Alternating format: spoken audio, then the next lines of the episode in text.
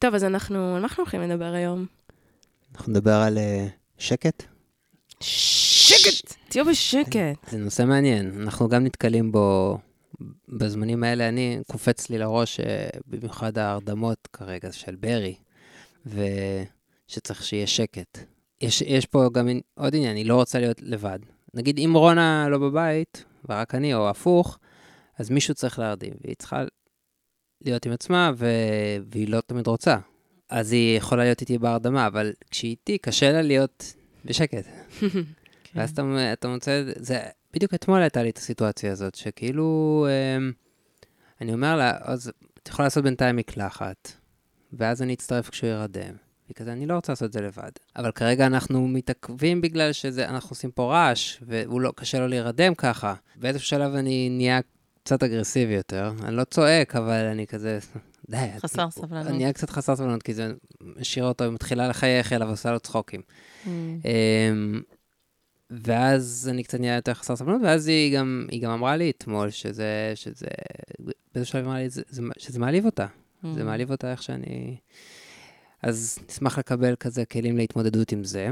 אבל אנחנו ניגע בעוד, בהקשר של נימוס, בהקשר של כל מיני כאלה. אז אה, כן. נתחיל מהנושאים. אז קודם כל, למה ילדים כאלה רועשים? ולמה זה מפריע לנו בכלל? כן. ההורים. האם ההשתקה שלנו, האם היא, בסופ... היא גם לגיטימית? זאת אומרת, האם זה... אה, האם יש לנו זכות להשתיק, או, ש... או שזה קצת כמו שמשתיקים אותנו בעצם? רגע, לא, אף אחד לא אוהב שמשתיקים אותו, אבל אנחנו ההורים במקרה הזה. והאם זה רק יחמיר את הבעיה? האם יש דרך טובה לעשות את זה? שהיא לא תחמיר את הבעיה. כן, ומה הנזקים של ההשתקה? לטווח ארוך ולטווח הקרוב. והאם יש הבדל בין uh, ילדים קטנטנים, פעוטות, לילדים גדולים יותר?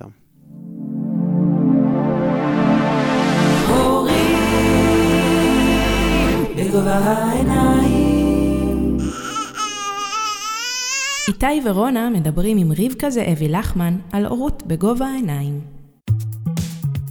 בעצם נושא שהקהל שלנו בחר, נכון? נכון, עשינו ו... סקר, וממש כמעט פה אחד, את, את רואה את ההבדלים ב... בהצבעות, כן. כן. כי אני חושבת שכל הורה, שהוא, במיוחד המאזינים שלנו, מבינים את הצרימה שבזה. Mm. אז uh, אנחנו נשמח לקבל ככה כלים, איך להתמודד עם זה, כי זה באמת... Uh, זה מלכוד, הדבר הזה. זה מלכוד. כן. אני, אני רואה הרבה פעמים מהצד, אה, הורים משתיקים, את יודעת, קל לראות מהצד. Mm. אני מאמינה שגם אנחנו עושים את זה, גם בהרדמות. אז uh, מעניין לשמוע אותך, מה... למה הם, ואיפה... למה הם מרעישים, כן. כן. איפה אתם סובלים מזה? האם זה ביום-יום פשוט שהווליום שלהם גבוה מדי, או... לא, לי זה, ב... לא, לי זה לא מפריע. Mm. הנה ווליום uh, של דיבור וזה, לך זה מפריע? בהרדמות אני מרגישה את זה, כי אנחנו באמת משתיקים אותה. כן. הם, אבל לי, נגיד, יש את זה עם ברי. כי mm. ברי, מ-day one, הדוד הזה יודע מה הוא רוצה. ואם הוא לא מקבל את מה שהוא רוצה, הוא, הוא צורח. צורח. מה זה דציבלים שאת... אה, זה, זה כואב, זה כואב באוזניים. אז אני באמת מוצאת את עצמי הרבה פעמים כזה, שקט, שנייה, שקט. זה, זה קשה, וכשיש לך ימים שאת עייפה, ואין לך סבלנות, את רק רוצה שזה ישתוק. בא לך לשים את זה בחדר, לשים את זה על מיוט. כמובן שאני לא אעשה את זה, אבל זה, זה עושה תחושת אי-נעימות בגוף. אבל מה את כן תעשי? כשממש ממש תאבדי את הסבלנות, אולי תתני לו את מה שהוא רוצה, לפעמים? שזה mm. כל כך צורם וכל כך uh, צורח, שכבר את לא יכולה, ואת אומרת, טוב, אני אשאיר את המלחמה הזאת ליום אחר, רק היום. אני הבנתי. קורה? בשנייה, את לוקחת את זה? כן. Uh, כן, לפעמים כן, כשאין ברירה ואת רוצה לסיים את האירוע. כן. זה המחיר של לסיים את האירוע לעומת הטווח הארוך. כשאנחנו, ילדים לא מבזבזים אנרגיה לשווא. הם לא סתם צועקים, כמו שאנחנו אומרים, הם, הם יהיו במדבר, הם לא יצעקו, הם לא ירימו את הקול, הם ישמרו על הכוחות שלהם. הם משתמשים בכוחות שלהם רק כשהם יודעים שיש סיכוי ש, שזה יקדם אותם, ומספיק שפעם אחת מכל הפעמים נתתם לו, זה יגרום לו להמשיך.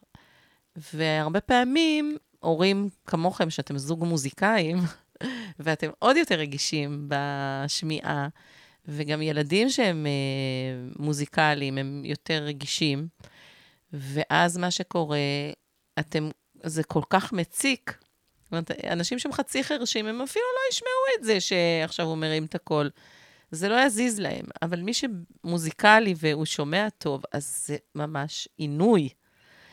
ואז מה, מהרצון של הרגע, רק הפעם, ניתן לו כדי שיפסיק הרעש הזה, אם יש לי מיגרנה, אם אני, אם אני בדיוק בשיחת טלפון חשובה, ואז אנחנו נותנים, וזה מספיק כדי שהוא ידע שזה כלי שעובד.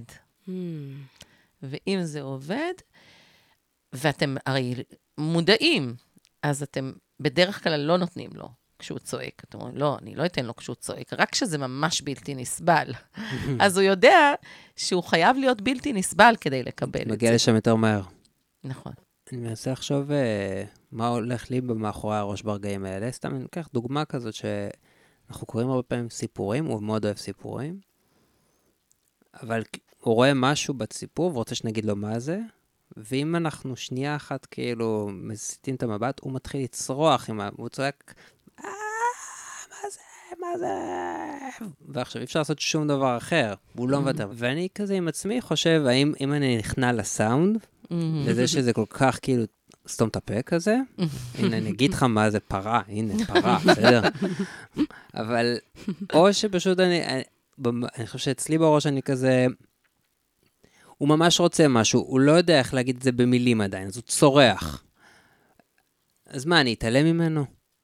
רק בגלל שהוא לא יודע להגיד בדיוק, אבא, מה זה? זה גם תזכורת לזה שאנחנו לא במאה אחוז איתם. אני שמה לב לזה, כשאני מדברת איתך, בזמן כן. שאני מקריאה לו, שאני בדיוק בודק תודעה, זה, זה כזה תזכורת. אז, אז הוא כן כזה שם את הכללים באותו רגע, זה קצת מרגיש ככה. זאת אומרת, גם אם אין הסחות, את יודעת מה? גם אם אין הסחות. אנחנו רק אני והוא, רק קוראים את הסיפור, אבל אני מקריא אותו, והוא רוצה רגע לעצור במקום מסוים, ו- ואני לא עצרתי שם, הוא פשוט צורח, על- הוא צורח את נשמתו. ובראש שלי זה כזה, הוא עוד לא מביע את עצמו, אז אני... אני אכיל את זה. זאת אומרת, אני מכיל את זה. אבל זה גם באמת, רק שישתוק. כאילו, זה כן גם, זה מין שילוב של זה, אני לא יודע מה יותר חזק במקרה הזה. אבל יש פה איזה עניין גם עם, עם הבעה, לא? עם יכולת הבעה, שאני חושב שהוא הוא מרגיש ש... שהוא יודע מה הוא רוצה והוא עוד לא יכול להביע את זה. כן. זה איזשהו שלב, שאולי זה כבר קפץ לנושא האחרון של ההבדל בין אה, ילדים קטנים לילדים גדולים, לפעוטות, אבל אה, אבל אני חושבת שברי, כאילו, ממש מגיל מאוד מאוד מאוד קדום, הוא מבין הרבה יותר ממה שהוא יכול לבטא. הוא גם עוד לא מדבר. הוא עכשיו פה ושם אומר מילים, אבל אני חושבת שזה הרבה מזה שהוא מבין, והוא מתוסכל, איזה בר מתסכול, שהוא לא, הוא כזה, נו, אבל... כן, אז מה את חושבת על כן. כן. הווריאציה הזאת של הסיפור? כן, זאת, זאת שאלה טובה, וזה גם אה, נכון לגבי פעוטות ונכון לגבי ילדים. זאת אומרת, יש פה עיקרון, גם העיקרון שאמרנו קודם, שהם לא מבזבזים את הכוחות שלהם לשווא, והם יהפכו לילדים צעקנים, או הם ירימו את הווליום בגלל שזה משתלם להם, בגלל שהם באמת רואים שזה מקדם אותם, זה מביא להם את זה. זה נכון לילדים גדולים, וזה נכון גם לפעוטות שעוד לא יודעים לדבר. הם יעשו את זה פשוט במילה או בצעקה שהיא ללא מילה. ופה אתם מדברים על משהו אחר, אתם מדברים על מה קורה כשהוא רוצה איזשהו יחס, וכרגע לא מתאים לי לתת לו את היחס המיידי הזה. אנחנו לא מדברים על אה, יחס של... אה, שעכשיו תתייבש שעה, אבל אתה מדבר לגמור את המשפט בסיפור, או אה, את המקטע, את הפסקה. ואם אני לא מגיב אליו מיד, הוא מרים את הווליום ברמה כואבת, בשבילך, נכון? אז כאן זה מאוד מאוד חשוב להתייחס לילדים כשהם פונים אלינו. וזה בדיוק ההפך ממה שאמרנו קודם, זה נורא מבלבל. אנחנו אומרים, אם אנחנו מגיבים לצעקה, אנחנו מעודדים את הצעקה, אבל אם אנחנו לא מגיבים לדיבור, לאמירה, לבקשה, לפנייה, וזה לא משנה אם זה במילים או בג'יבריש, או במלמולים של אה, תינוק או פעוט. כשילד מרגיש שלא שמעו אותו, לא ראו אותו, לא מתייחסים אליו, אז הוא מעלה את הווליום כדי שזה יגיע. וזה מתוך אה, היגיון מאוד בריא. גם כשהוא בכה בעריסה, כשהוא בכה בשקט, לא שמעתם אותו, לא בגלל שלא רציתם, באמת לא שמעתם. אז הוא העלה את הווליום. אז באותה מידה, גם פה, כשהוא רוצה להגיד משהו, שהוא רוצה שתגיד לו מה זה על הפרה הזאת, ואתה ממשיך וקורא את המשפט, ולא מתייחס לבקשה שלו, עוד אם אין לו מילים, אז הוא עוד יותר מתוסכל מראש. כבר מלכתחילה הוא יודע שיש סיכוי שלא יבינו אותו, הוא יודע שיש לו מחשבות מאוד מורכבות, ויש לו נורא מעט מילים לבטא את המחשבות האלה, ועכשיו הוא גם ביטא אותם באיזשהו אופן ולא מתייחסים אליו. אז מה שאני מאוד מאוד uh, מקפידה לעשות עם ילדים, כדי שהם לא יהיו uh, צווחנים מעצבנים, uh, רק בימי חשיבה על עצמי, לא, לא בשבילם. בסדר, בוא נודה, בוא נדבר כן? גלויות. אני פונה אליהם ואני מגיבה אליהם הכי מהר שאני יכולה. גם אם זה קוטע לי את הסיפור, וכל הרעיון הוא לא לקטוע את הסיפור, בהנחה כרגע שהם שניהם ביחד, תכף נדבר על מה קורה כשהוא אחד, אבל בהנחה שהם שניהם ביחד, ואתה קורא סיפור גם למימי וגם לברי, ועכשיו הוא מתעקש מה זה הפרה הזאת. מה... ו... אז מה שאני עושה, ברגע שעולה השאלה או הרצון לתגובה, אני מסתכלת אליו ישר לעיניים ואני אומרת לו, ברי, אני כבר אומרת לך, אני מסיימת את המשפט ואני עונה לך לשאלה שלך. ואז אני ממשיכה את המשפט עד הסוף. ואז אני אומרת, שאלת מה זה? זו פרה. עכשיו, וזה יכול להיות גם אה, בקשה, הוא יכול לבוא ולהגיד אה, מים.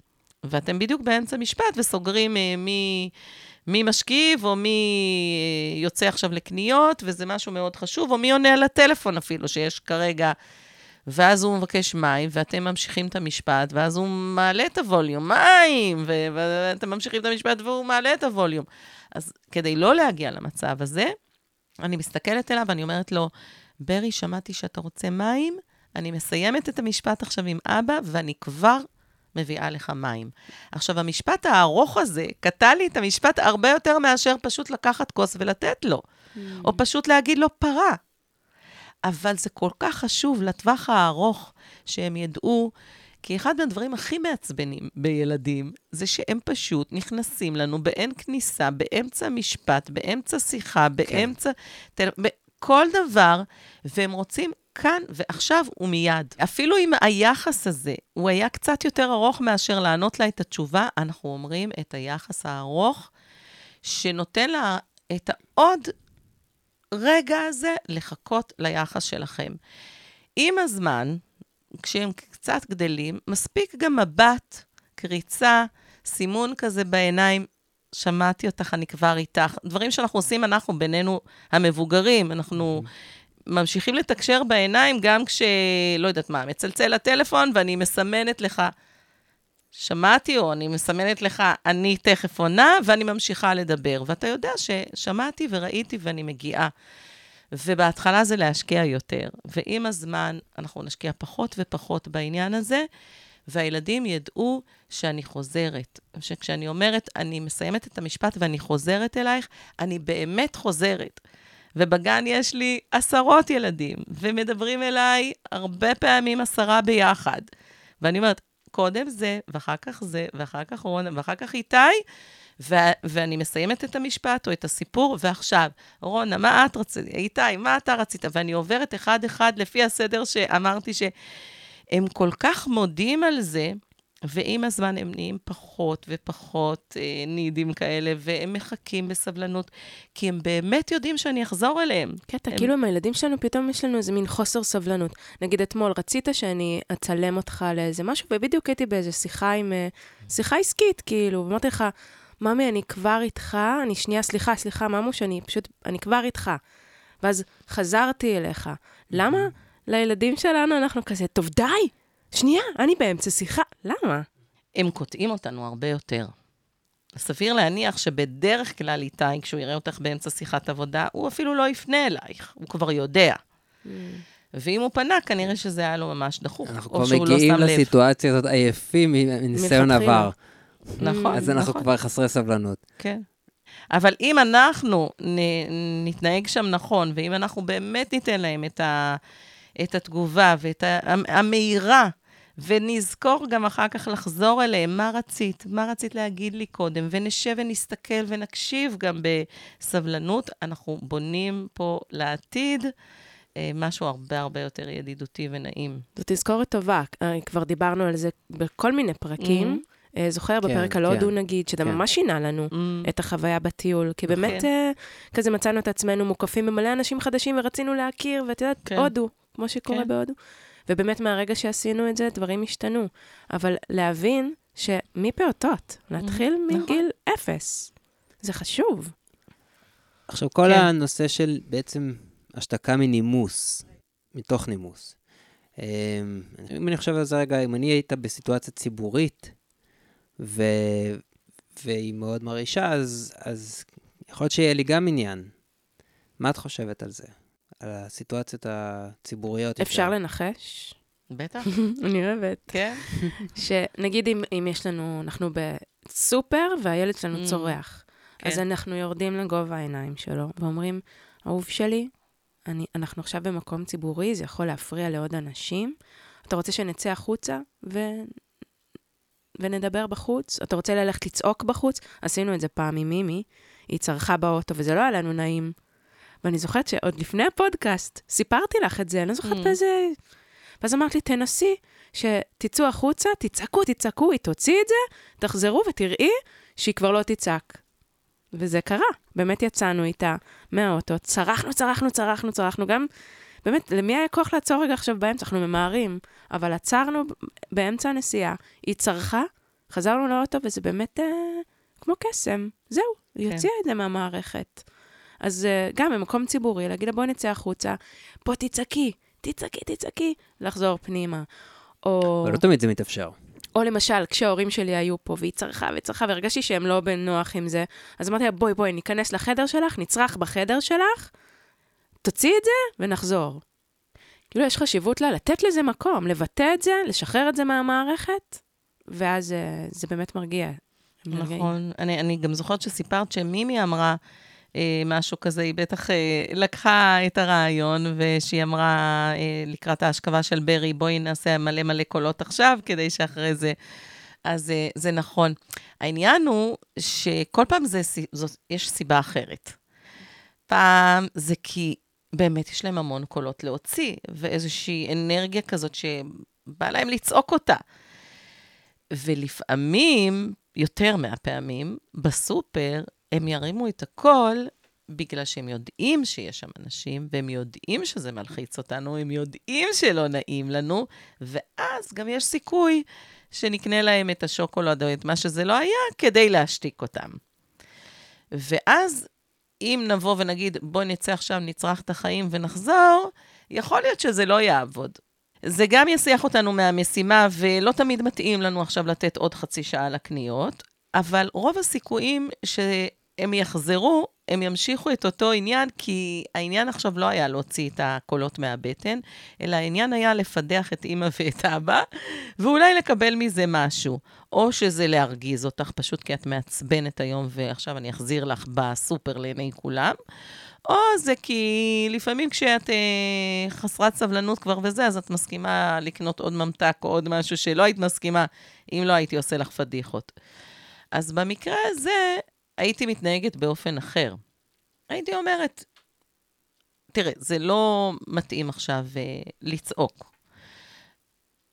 בוא נבדוק מה, מה הצורך, מה, מה, אתה, מה אתה מנסה להגיד לי. אז כן, אנחנו עוצרים רגע, אנחנו יורדים לגובה העיניים, אנחנו שואלים מה העניין, ואז אנחנו נותנים את התשובה המאוד מאוד ברורה שלנו, ובדרך כלל זה יהיה גבול. בדרך כלל הסיבה היא סוג של בדיקת גבול. אם אני ארעיש מספיק, האם אני אקבל את מה שאני רוצה. ואז אני אומרת, תראה, אני מבינה שאתה מאוד רוצה את הממתק הזה, או מה שזה לא יהיה, או לצאת כבר, לפעמים זה, זה פשוט כי נמאס להם. אז אני עונה את מה שהמצב כרגע. ייקח לנו עוד עשר דקות ואז נצא. או אתה יכול לבחור ממתק אחד, ו... וזהו, וזה לא משנה כמה תצעק כרגע, זה עדיין יהיה ממתק אחד. זה נכון שמאוד לא נעים לי שאתה צועק בסופר, אבל אני לא הולכת לשנות את דעתי בגלל שאתה צועק בסופר. כן. יכול להיות שאם זה ככה קורה ב- לא פעם בסופר, אז אתם תבחרו לתקופה מסוימת לא ללכת איתו לסופר. ולא צריך להגיד את זה אפילו באותו רגע, אפשר להגיד את זה, אבל אם אומרים את זה, כמו שאמרנו, אומרים את זה פעם אחת, ולא, שהוא, אני לא אקח אותך, אני לא אקח אותך, אני לא אקח אותך, כן. פעם אחת להגיד, תקשיב, אם אתה רוצה להמשיך לבוא איתי לסופר, בכיף, אבל אתה לא יכול לצעוק ככה. דרך אגב, אפשר לעשות שיחה מקדימה, אנחנו מדברים על זה הרבה. אנחנו הולכים עכשיו לסופר, ואנחנו הולכים לקנות ככה וככה רק מה שברשימה, אולי אפילו לעשות איתו את הרשימה בבית, נכון. וממש לבוא מכנה מראש. כן, ולתת לו גם המון תפקידים שם בסופר, mm. כי הרבה פעמים אנחנו כל כך אה, משימתיים, ו, ונגיד נותנים לו אה, ממתק אחד לבחור, אבל כל שאר המיליון תלפים אה, קניות אנחנו עושים בעצמנו. למה? תנו לו שלושה דברים מהרשימה, תביא עכשיו את האטריות, את האפרסקים ושלושה מלפפונים. הוא הולך, ממלא, ועכשיו נלך למדף של הסבונים, תביא לנו סבון ידיים, שמפו ומשחת שיניים, וכך הלאה. כל פעם לתת לו שלושה דברים שהוא הולך להביא, והוא יהיה עסוק, והוא יהיה מרוצה, הוא יהיה, יהיה לו מעניין. ובין השאר, גם את הדברים שהוא רוצה, כמובן. וגם נגיד, תחזיקו את עצמכם מזה שהוא בוחר מלפפון רקוב, לא להחזיר, להגיד, כן, אבל זה רקוב, או זה, זה, זה גם משהו שבאמת מאוד, מאוד מאוד קשה לעצור את עצמך. וגם אני חושבת שיש חשיבות... רגע, למה לא להגיד לו להביא אחד אחר, אם הוא לא טוב? אם הוא לא טוב, אבל, אבל לא ממקום של לבטל את הבחירה שלו. אתה צודק, נכון. לא להגיד לו, לא, לא, לא, אני אבחר. לא לוותר כאילו במובן הזה, אלא להגיד לו, חכה, תראה, אתה רואה שזה קצת רקוב, נראה לי שזה לא יהיה טעים, אז אולי תבחר, תראה, אני, אני אראה לך מה, מה, איזה מלפפון הוא טוב, זה קשה, אז כן. זה מלפפון טוב, ולהמשיך משם. כן. וגם עוד משהו שאני הבנתי וניתקתי, ממש ככה, מהרגע שאנחנו מכירות, המקום הזה של לא לחשוב מה חושבים. נכון. כי כשזה קורה, מה קורה? אנחנו מתחילים להזיע, שיט, מה חושבים עליי, מה חושבים עליי. שמתי לב שכשאני מגיבה ממקום של הקשבה ואגיד, ממי, מה את רוצה? ובאמת, ריבקוש, שיטת ריבקוש, אז גם מעריכים אותי יותר בסביבה, ואומרים לי, כל הכבוד. זה מאוד מאוד חשוב לא להיבהל מה חושבים עליי, זה מה זה קשה. צריך לדמיין בועה מסביבכם. כן. כן. אז גם הקשבה, להבין מה הצורך של הילד כשהוא צורח. נכון. זאת אומרת, לא להגיד, עכשיו תצא, תצרח, תוציא את הכל מהמערכת. זה לאו דווקא זה. זה יכול להיות גם משהו שקרה בבוקר איתך, שרבתם בחוץ בבוקר. זה יכול להיות גם שהוא רב עם חבר. זה יכול להיות כל כך הרבה דברים. נכון. אז כן, אז אנחנו נתבונן ואנחנו נראה מה, מה בסיטואציה. אם הוא לא ביקש שום דבר לעצמו, וזה לא קשור בכלל לקניות שהוא רוצה עכשיו משהו, פשוט גמור, עייף, היה יום של הסתגלות בגן, הוא עייף, הוא רק רוצה הביתה, ועכשיו הוא נגרר בין כל השבילים האלה של הסופר, אז הוא צועק, והוא יודע שיהיה לך לא נעים, אז את תגמרי עם זה מהר. הוא מכיר אותך. אז, אז נראה מה העניין. יכול להיות שהעניין הוא כרגע כל כך קשה, כי זה היום ההסתגלות הראשון בגן, או מה שזה לא יהיה. ואני אעשה את החושבים ואני אגיד, זו הייתה טעות לקחת אותו. אני אסיים כרגע, אני אעצור את הקניות, אני אקנה את מה שקניתי עכשיו, ואחר כך בערב, אחרי שילכו לישון, אני אלך ואשלים את הכמה דברים האלה, כי פשוט הוא לא במצב, עשיתי שיקול מוטעה שלקחתי אותו איתי. אני אפילו לא צריכה להגיד לו את זה. כן. זה לא בגללך כן. עכשיו, ועכשיו פעם הבאה לא ניקח אותך. זה השיקול מוטעה שלי, שלקחתי אותו לסיטואציה לא להגיד, הזאת. לא להגיד לילד, אתה יודע מה? אנחנו לא נעשה את זה. להבין, הסקת מסקנות עם עצמך. כן, להבין את הסיטואציה, להגיד, רגע, אולי אנחנו בתקופת מעברים, ההסתגלות בגן אולי קשה לו, אולי הוא עייף. להסיק את המסקנות, אנחנו כבר מכירים כן. את הילד, מכירים את הלו"ז הקבוע שלו. גם להבין שיש דברים שאנחנו לא יודעים. הרבה דברים שאנחנו לא יודעים. יש לי שאלה אחרת. אמ, תגידי גם אם זה נפוץ וגם אם אה, איך להתמודד איתה. מימי היא לא, היא לא צועקת הרבה, דווקא. אני לא מרגיש שהיא מרימה את הכל, אבל יש לה סיטואציה שהיא כן. וזה דווקא שהיא כאילו מגנה על ברי. זאת אומרת, הוא, בא, הוא עושה איזה משהו שכאילו, הוא או מסוכן, או לא בגבולות שאמור לזה, והיא פתאום באה והיא צועקת, ברי, לא! זה אסור. היא, היא צורחת, היא ממש צועקת, אבל כאילו בקטע של אה, אני אחראית עליך כזה, אני כן. עכשיו אחראית. ו, ואני מוצא את עצמי, מה- מימי, אבל למה את צועקת עליו? עכשיו, המחשבה הראשונה שלי מה- מה- מהפרקים וזה, זה, אני אומרת, מה, זה מראה שלנו? כאילו, כי אנחנו באמת בחיים לא עושים דבר כזה. אני כן. עומד מאחורי זה שאנחנו לא צועקים ככה, אף Mhm. פעם, בשום סיטואציה. ואני לא מבין, אז, אז כאילו, גם בהקשר של גבולות אנחנו לא צועקים. כן. אז אני לא מבין למה היא צועקת עליו ממש, ממש צורחת עליו. אמ, ומה לעשות כשזה קורה? אני אומרת לה... אמרתי לה, אבל אולי תלמדי אותו, אנחנו, תלמדי אותו מה המבוגרים עושים בבית. את, למדתי את זה ממך. איזה תלמידה אני. בואי, בואי תראי לו, יש לנו תפקיד הגדולים, אנחנו יכולים ממש ללמד אותו. כזה. כן. כן, קודם כל, כשילדים צועקים ככה, איפשהו הם ראו את זה. אז אם אתם יודעים שזה לא מכם, יכול להיות שהיא רואה את זה בגן גם. יכול להיות שהיא רואה את זה במקומות אחרים. יש גם אינסטינקט שלה. זאת אומרת, אם היא באמת נבהלת, כמו שגם אנחנו יכולים ממש להיבהל, פתאום לצעוק מהבהלה, לאו דווקא צועקים על הילד, אבל זה יכול להיות מצב כזה, לא יודעת, ילד רץ לכביש, לא, כאילו, אנחנו כן נרים את ה... במצב של סכנה אמיתית. כן. אבל ילדים הם הרבה פחות מבוסתים, והם אה, עוד לא למדו לנהל את הבהלה, את הכל, אז יכול להיות שזה משהו הרבה יותר גולמי ופחות מסוטט ממה שיוצא לנו. אנחנו, אולי באה לנו הצעקה הזאת, אבל אנחנו רגע מסדירים אותה ומביאים אותה יותר מותאם.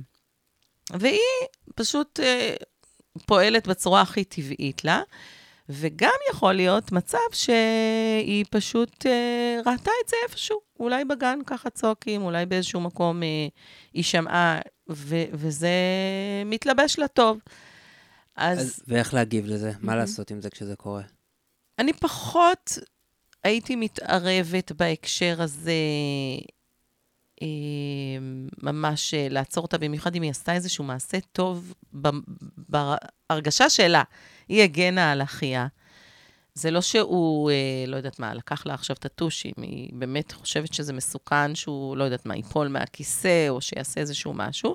לא הייתי ממהרת להתערב שמה, אבל אם הייתי מתערבת, לפעמים אני, אני אחרי זה אקח אותה בשקט ואני אגיד לה, את יודעת, מימי, כשצועקים עליי לא כל כך נעים לי. איך את מרגישה שצועקים עלייך? ו... והיא כבר, כבר תבין את העניין הזה. כן, הרבה פעמים יש לי שיחות כאלה עם הילדים בגן, ואני אומרת, ואז, וזה ישר מעלה שיחה כזאת על צעקות. כן, ההורים שלי צועקים עליי וזה לא נעים לי, הגן הקודם היו צועקים, היה... פתאום יכול להיות, כשתגידו לה דבר כזה, היא תגיד, אז למה כל הזמן הגננת שלי צועקת עליי? כאילו, יכול להיות שפתאום גם תבינו מאיפה זה בא. עכשיו, לפעמים גם כשאנחנו כועסים ומדברים בצורה אסרטיבית הם רואים את זה כצעקה. וברורה, זה, זה לא צעקה, לא הרמנו את הכל, אבל היינו מאוד מאוד אה, ככה ברורים, או נראים כועסים וחד משמעיים, והדרך שלה להיות חד משמעית, הרי ככל שאנחנו חלשים יותר, ככה אנחנו מביאים יותר כוח. Mm. כי אנחנו מרגישים שאם אני רק אגיד לו ברי די, הוא לא יפסיק, אז אני אצעק ברי די. וזה גם מה שקורה הרבה פעמים להורים שמרגישים שהסמכות שלהם היא לא באמת איתנה, אז הם מעלים את הכל, כי, כי זה מה שיעשה את הסמכות. אבל הסמכות יכולה להגיע משקט גמור, ממבט. כן.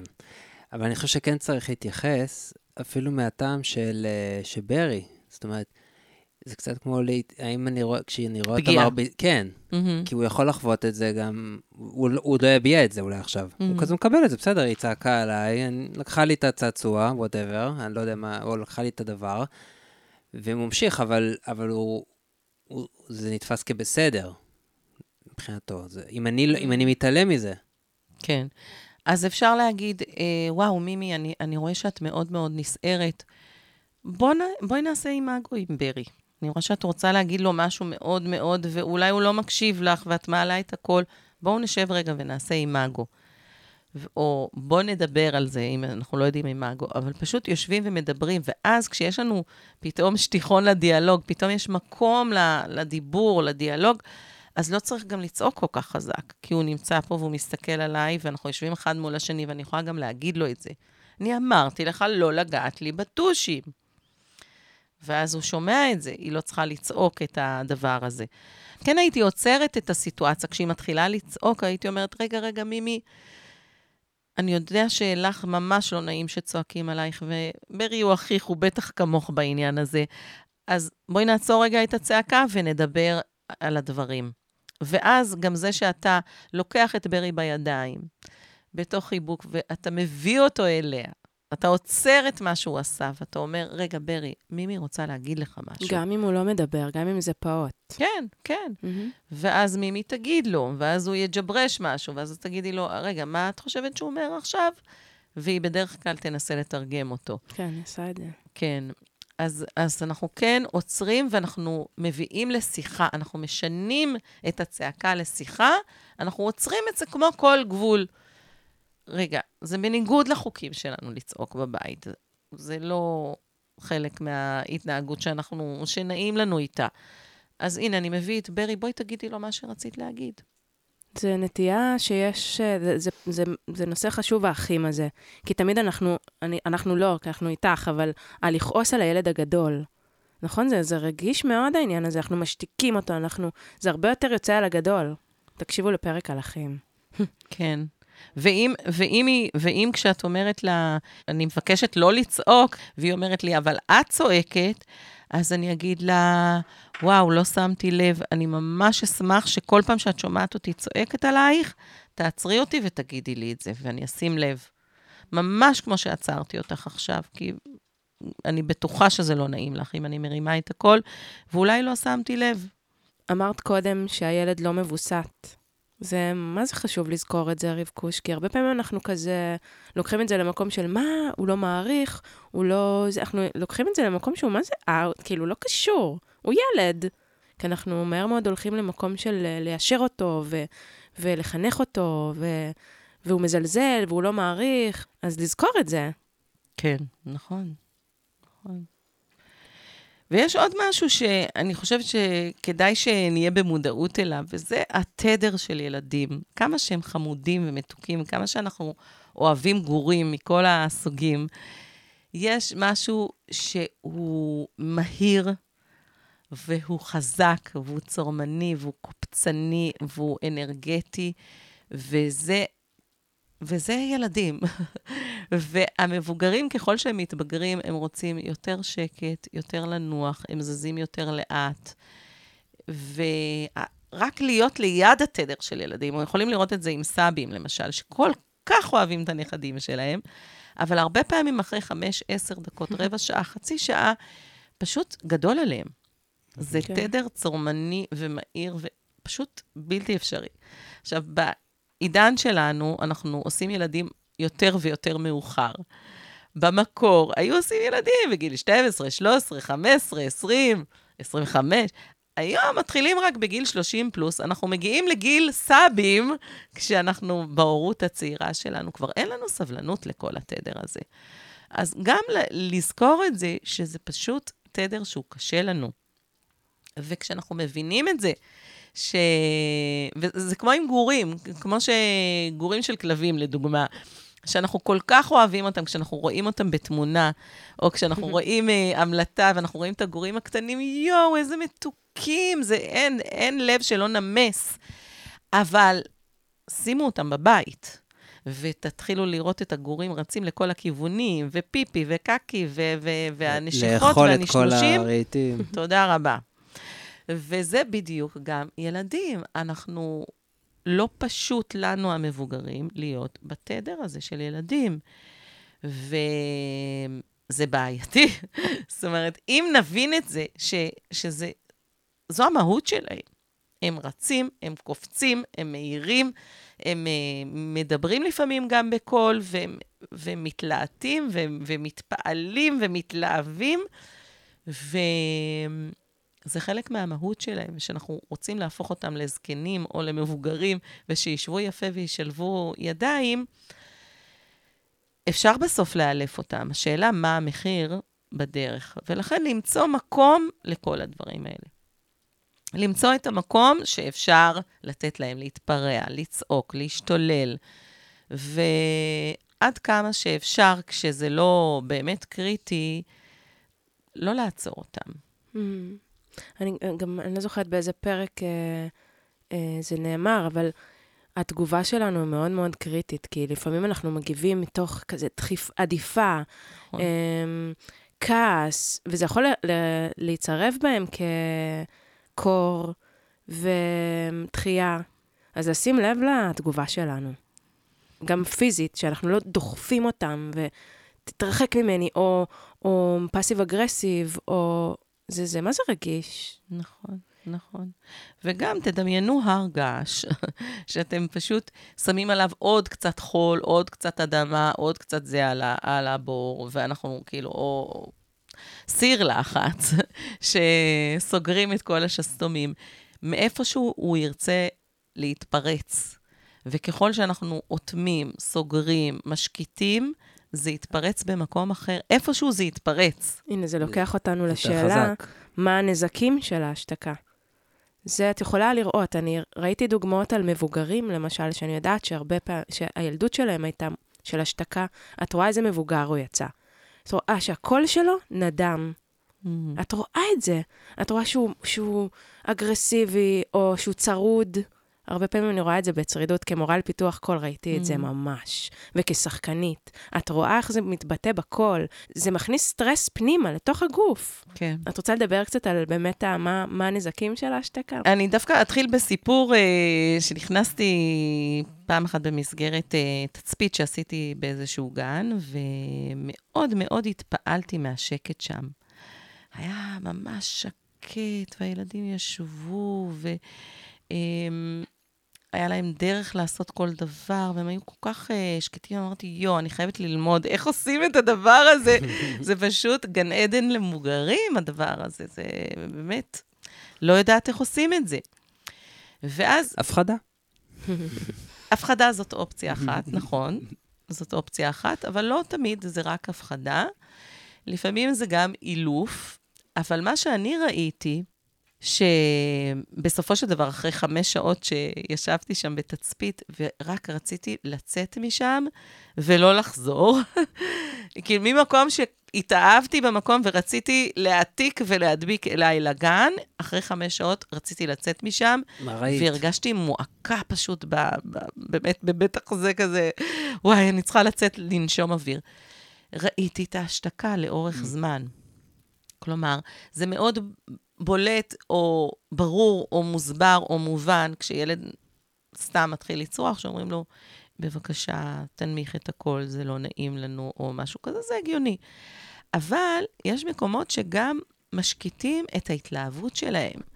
למשל, ילד אה, מנסה להשחיל אה, חרוז על חוט, או משהו כזה שדורש ממנו הרבה מוטוריקה עדינה וריכוז, ו... ואז הוא משחיל, והוא סוף סוף אחרי שלושה, ארבעה ניסיונות מצליח, והוא אומר, יש, הצלחתי. ואז ראיתי את הגננת אומרת לו, אני רואה שאתה נסער, וואו. אני מבקשת ממך להגיד את זה בשקט.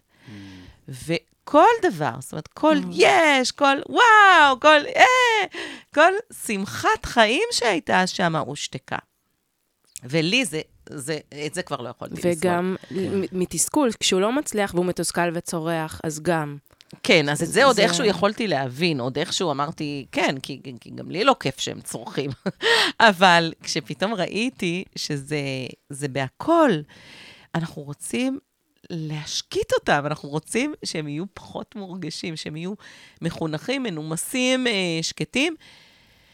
נזכור, מונטסורי תמיד אמרה שהילדים סופגים את התרבות שבה הם חיים. ואם באמת יש תרבויות, וזה לא ישראל, שאנשים מסתובבים מאוד מאוד שקטים ומדברים מאוד מאוד בנימוס, ולא מעלים את הקול, והם לא מתקרבים מדי אחד לשני, ואולי גם לא נוגעים, והכל כזה מאוד מנומס ושקט, גם הילדים יהיו מנומסים ושקטים. לאורך זמן. גם אם בהתחלה יצטרכו קצת לאלף אותם, אבל בסופו של דבר, גם אם לא יעירו להם, הם יהיו כמו ההורים שלהם. בדיוק מישהי שעשתה רילוקיישן כתבה לנו uh, שהיא עברה לשוויץ, והילד שלה הוא ישראלי, והוא גם כן. ילד, ובאמת יש את הפער הזה, שהיא לא יודעת מה לעשות, כי זה לא, לא תואם למקום.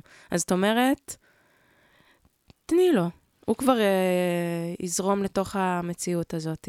כן, הילדים רוצים להשתלב, כן, אבל, הילדים זה, רוצים... אבל זה ילד שהוא מגיע ממשהו אחר. כן. הוא החליפו לו את הר- את התרבות. מה כן. באמת קורה במקרה כזה? כאילו, האם מעירים לו על זה? או... תמיד אפשר לקחת בשקט ובאוזן ולהגיד לו, תראה, אנשים פה מאוד מאוד רגילים לשקט, וקצת יותר קשה להם. את זה אפשר להגיד גם בבית של סבא וסבתא. כן. אפשר להגיד את הדברים. אני לא אומרת שלא לתת להם איזושהי זריקת כיוון של אה, אנחנו הולכים עכשיו ל... ובמקום הזה רגילים להיות קצת יותר בשקט.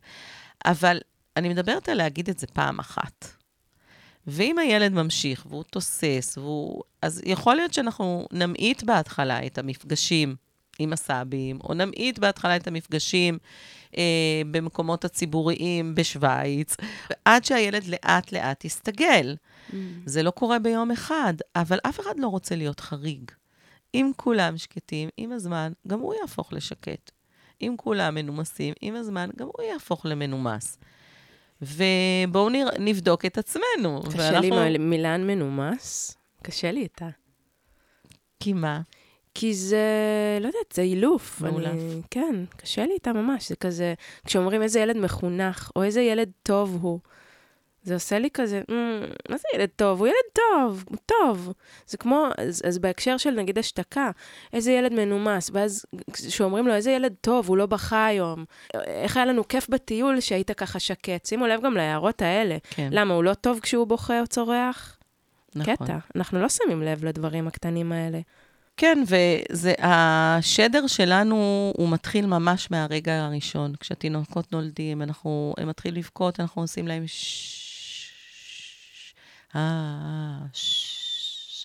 והוא מתחיל לבכות, ודי, די, מתוקי, די, מהמם. לבכות. זאת אומרת, אנחנו ממש רגילים כן. אה, להשתיק, להחליש. היום היה לי, הייתה לי פרידה בגן, שאבא אמר לי, אה, אתמול אה, הייתה פרידה פחות טובה, אז היום ננסה ככה וככה. ואמרתי, מה זה פחות טובה? שהוא בכה, זה פשוט היה איתי, אז אני, כן.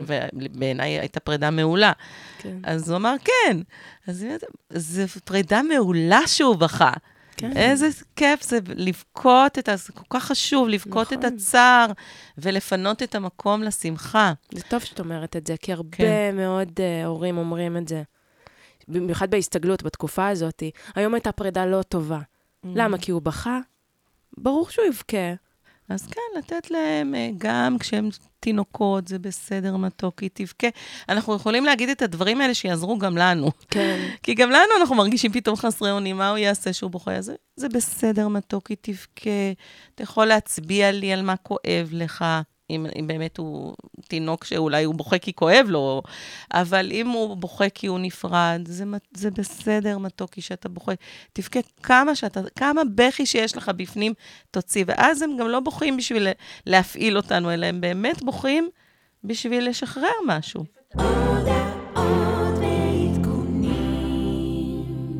הודעות ועדכונים, נזמין אתכם קודם כל לקבוצת הוואטסאפ התוססת שלנו, וואי וואי, איזה אקשן יש שם. וואו, וקבוצה, איזה קהילה זה כבר הפך להיות. אנשים מתייעצים ו- ונפתחים, ובאמת, נחשפים, ויש שם סקרים, אתם יכולים ממש להחליט איזה פרק יהיה, ואתם יכולים לשאול שאלות שנעלה בפרק. ואני לפעמים עונה, ועונים אחד לשני, מאוד מרגש מה שהולך שם.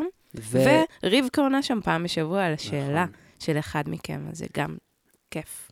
וקחו לכם רגע לדרג אותנו בספוטיפיי, כי זה עוזר לנו לחשוף את הפודקאסט להרבה הורים כמונו וכמוכם, שכמהים ל- לידע המטורף שרבקה מביאה לנו. נכון, חמישה כוכבים, כן?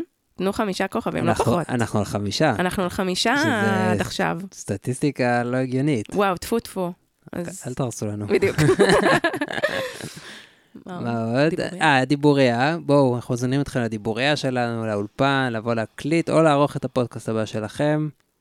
אני רוצה לתת uh, טיפ אחד שהוא מאוד קשה ל- ל- ליישם, אבל אולי מישהו יבין מה אני אומרת. אתם מכירים את זה שיש נגיד ריח חזק של קקי, ואנחנו, ואנחנו סוגרים את האף מבפנים? אתם מכירים את זה? כן. לא כל אחד יכול לעשות את זה, זה שרירים כאלה שלא לכל אחד יש, אבל אפשר כאילו ממש לסתום את האף מבפנים, בלי להחזיק את, האף uh, סגור. באותה מידה, יש גם סוג של משהו דומה עם קול, שזה יותר קשה להסביר את זה, אבל כשאני נמצאת באיזה רעש ככה מאוד מאוד uh, גבוה, יש לי איזו טכניקה כזאת שאני כאילו מכבה איזשהו מתג בתוכי, שמפסיק להתייחס לרעש החזק הזה. זה לא מובן מאליו שיש לך את זה. את וואו. היכולת לעשות את זה? זה יכולת uh, שהיא ממש לא מובנת מאליה. אני לא יכולה לעשות את זה. זה גם לא אומר שאני אחזור הביתה, ואם יהיה לי רעש בבית, אני אסבול את זה באותה מידה. אבל אם אני נמצאת בגן, נגיד, עם עשרות ילדים סביבי, יש לי איזו יכולת פה להגיד...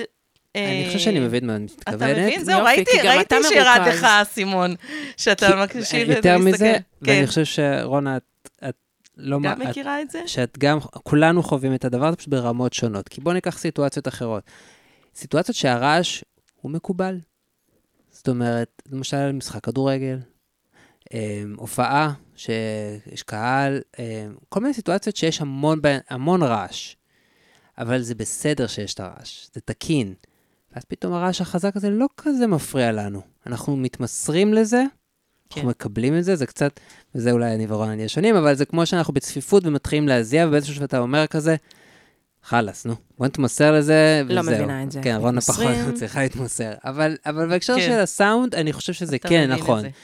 כי עובדה שאנחנו הולכים, אנחנו נמצאים מהמם. בסביבות מאוד רועשות, ואנחנו לא תמיד מתלוננים על טוב, רעש. אתה, אתם מייצגים את האנשים עם הריכוז, לא עם נכון, הקשב. למה? את אני הולכת, בתור בן אדם... את הולכת אה, למקום שהוא יהיה רועש אני בהגדרה. אשמע את הפתיחת אה, סוכריה, אני אשמע את הקול הצפצפני בבר, אני אשמע את ה... אני ארגיש שהוא נוגע בי כשהוא מזיע. אני...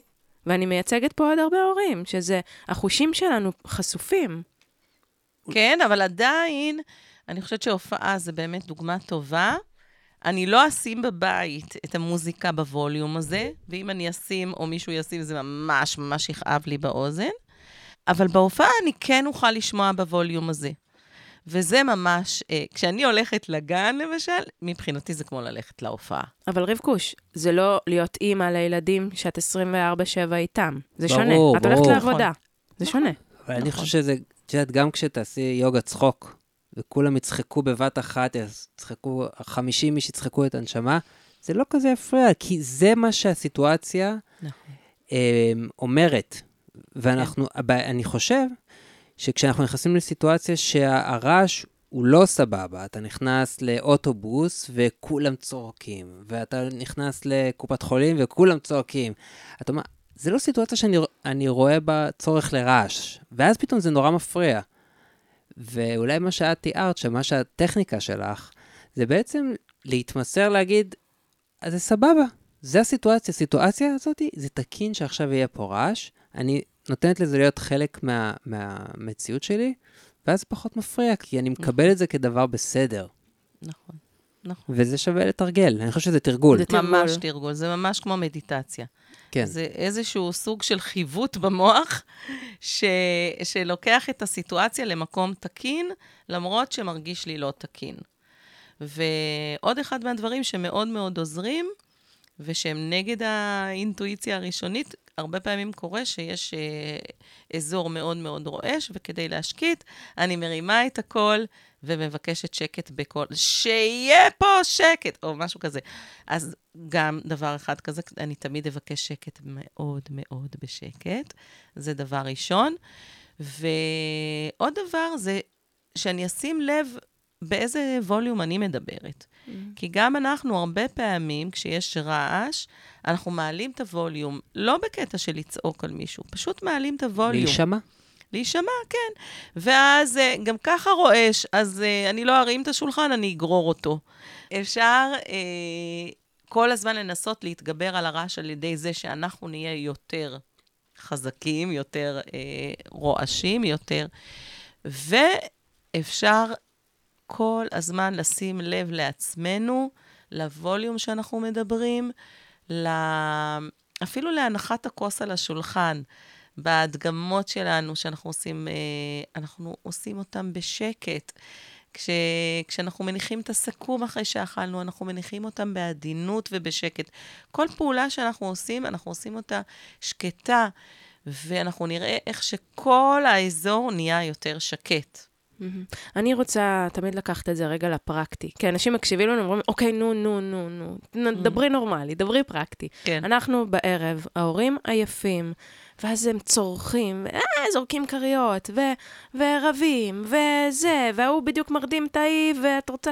ובא לך, ממש בא לך שקט, שקט, שקט, שקט, שקט. מה עושים? בא לך רק להגיד, שקט כולם, די, שקט. אז מה עושים במקום זה? אם זה היה עוזר... קחי אוזניות. נכון.